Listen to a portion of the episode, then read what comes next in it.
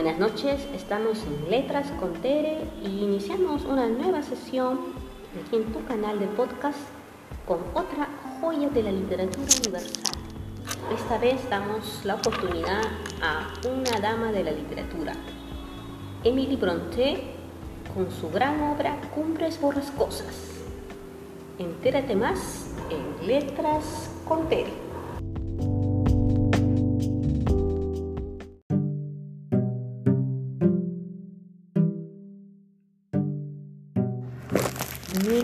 1801.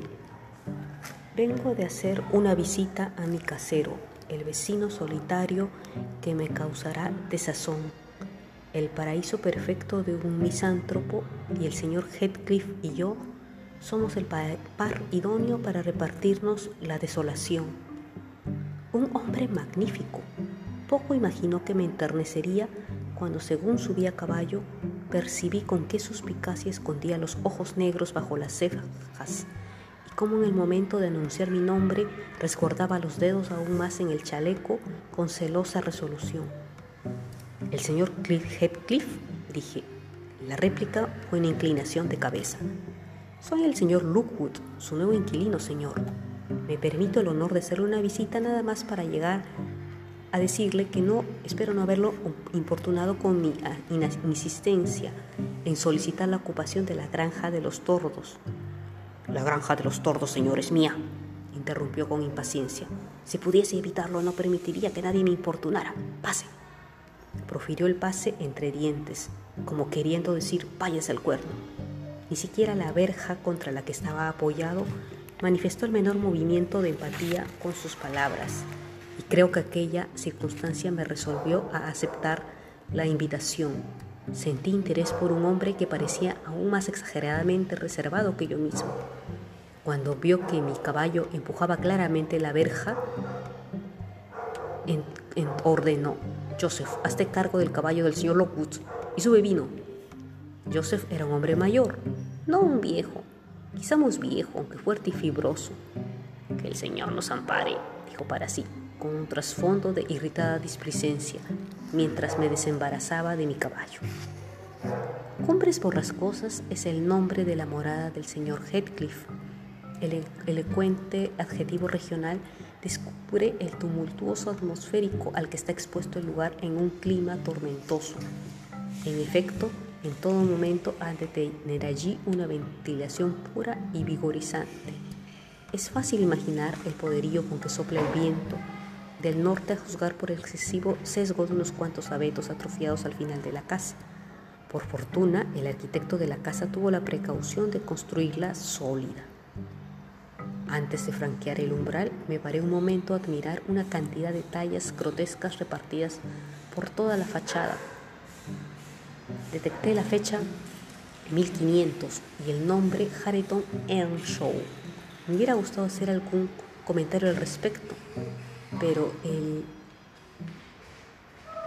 osco dueño parecía exigirme que entrara enseguida y yo no quería agravar su impaciencia.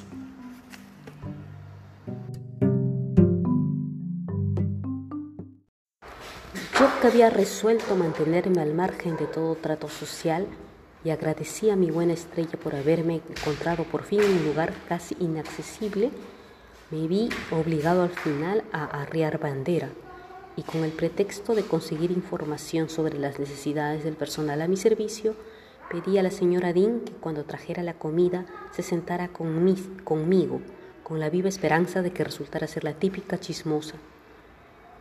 Lleva usted viviendo aquí bastante tiempo, empecé diciendo. Me dijo que 16 años, ¿verdad? 18, señor. Vine a servir a la señora cuando se casó.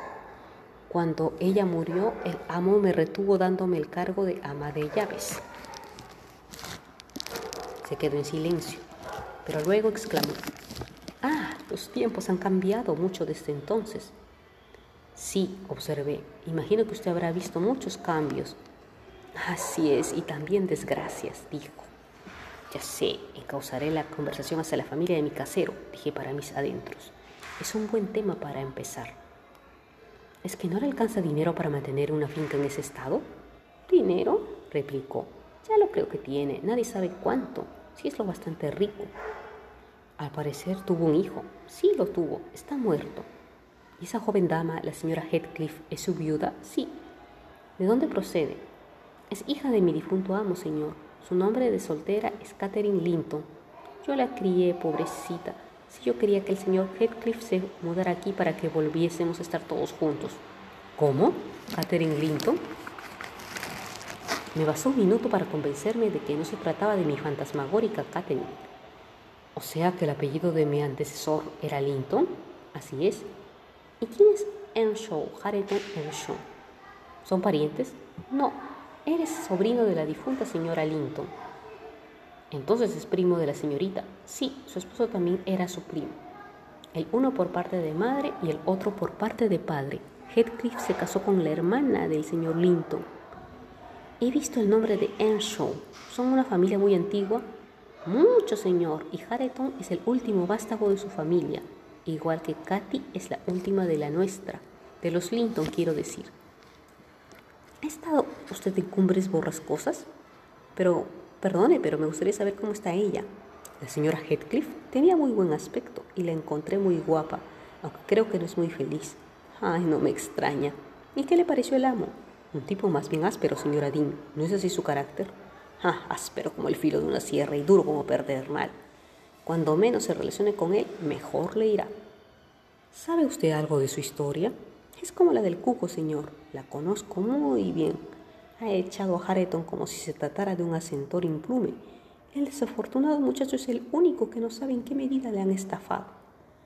Señora Dean, me parece que haría usted una obra de caridad si me contara algo acerca de mis vecinos. Siento que si me voy a la cama ahora no descansaré. Con mucho gusto, señor. Permítame ir a buscar mi labor de costura y luego me sentaré con usted el tiempo que quiera. Pero ha cogido frío. Le serviré unas gachas para que entre en calor. La buena señora salió apresuradamente de la habitación y yo me acuclillé cerca del juego. Notaba la cabeza caliente y el resto del cuerpo frío. Además tenía los nervios y el cerebro tan excitados a punto de desvariar. Aquello me hacía sentir, si no incómodo, sí bastante asustado. La señora regresó al cabo de poco con un cuenco humeante y una cesta de costura. Era evidente que estaba encantada de encontrarme tan sociable.